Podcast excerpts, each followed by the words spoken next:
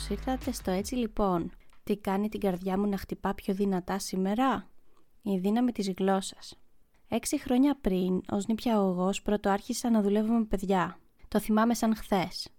Ό,τι κι αν έλεγα μου φαινόταν λάθος. Κάτι δεν πήγαινε καλά.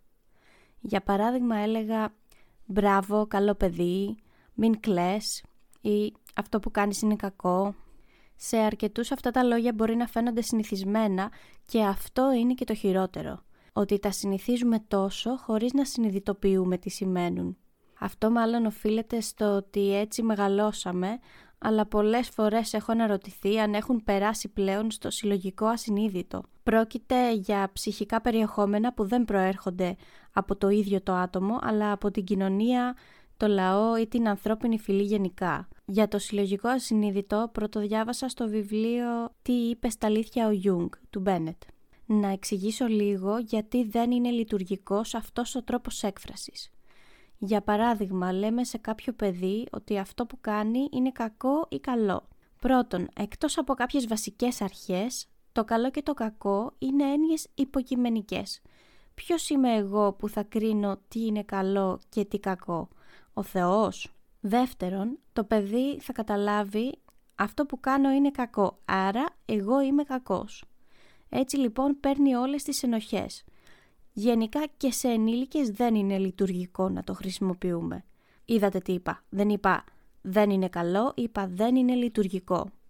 Κάνουμε κριτική σε αυτούς, άρα σίγουρα και στον εαυτό μας, αν τα χρησιμοποιούμε αυτά. Πώς μπορούμε να τοποθετηθούμε λοιπόν; Μιλώντας από την πλευρά μας. Για παράδειγμα, αυτή σου η πράξη με θυμώνει, εμένα. Ή με κάνει χαρούμενο. Ή με στεναχωρεί. Πιστέψτε με, με εξάσκηση μπορείτε να εκφράζεστε έτσι καθημερινά. Προχωράω στο μην κλαις για ένα παιδί ή στο έλα μωρέ καλά θα είσαι. Για κάποιο λόγο ακόμη και στη σημερινή εποχή αρνούμαστε να δεχτούμε όλα τα συναισθήματα. Και τα κοινωνικά μέσα, όπως βλέπουμε, προβάλλουν την τελειότητα, τη χαρά και την καλοπέραση. Δηλαδή όλοι πρέπει να είμαστε συνεχώς χαρούμενοι. Θα ήταν πιο βοηθητικό πρώτον να αναγνωρίσουμε το συνέστημα που βιώνει ο άλλος και δεύτερον να τον ακούσουμε. Δηλαδή, βλέπω ότι είσαι πολύ στενοχωρημένος. Θες να μου μιλήσεις γι' αυτό; Και εμείς οι ίδιοι με αυτόν τον τρόπο θα μπορέσουμε να αποδεχτούμε τα συναισθήματα και τα δικά μας και των άλλων.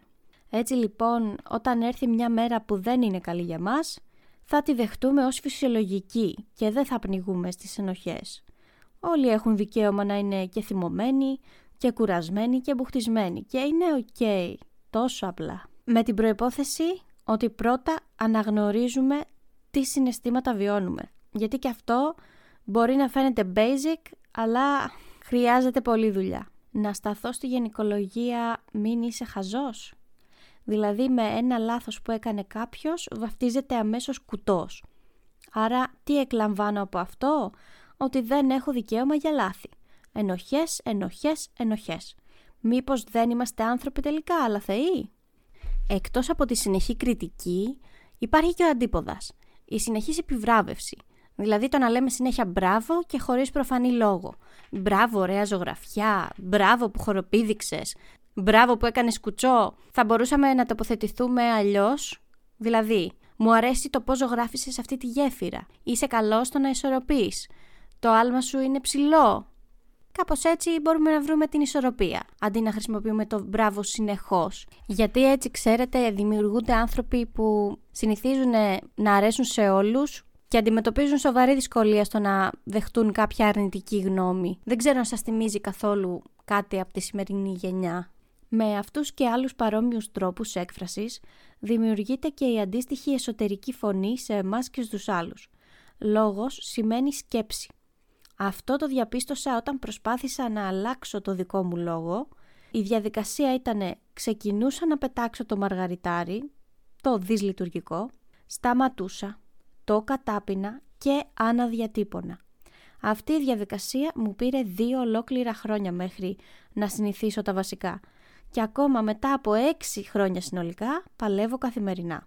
Τι παρατήρησα; Αλλαγή στον τρόπο σκέψης μου και σίγουρα πολύ λιγότερη κριτική προς τους άλλους και τον εαυτό μου.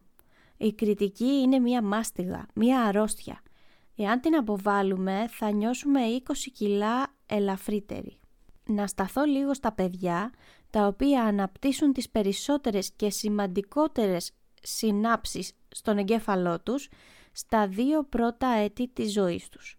Ο τρόπος με τον οποίο τους μιλάμε γίνεται η εσωτερική τους φωνή, όπως είπαμε και πιο πριν, που θα τους συντροφεύει και ως ενήλικες. Απόσπασμα από το βιβλίο «Η θεραπεία του Σόπενάουερ» του Irving Yalom. Τα αγκλώνει τα θεμέλια της άποψής μας για τον κόσμο και κατ' επέκταση το βάθος ή τη ρηχότητά της διαμορφώνονται στα πρώτα παιδικά χρόνια.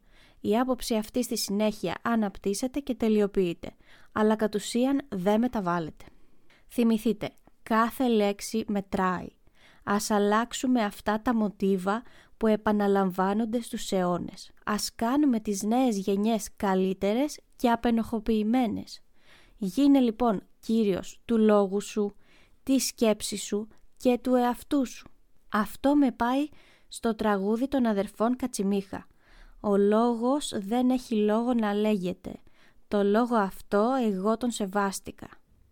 Και επειδή συγκάτοικοι είμαστε όλοι στην τρέλα, ας προσπαθήσουμε για το καλύτερο σε αυτόν τον μικρό πλανήτη που συγκατοικούμε. Καλή συνέχεια.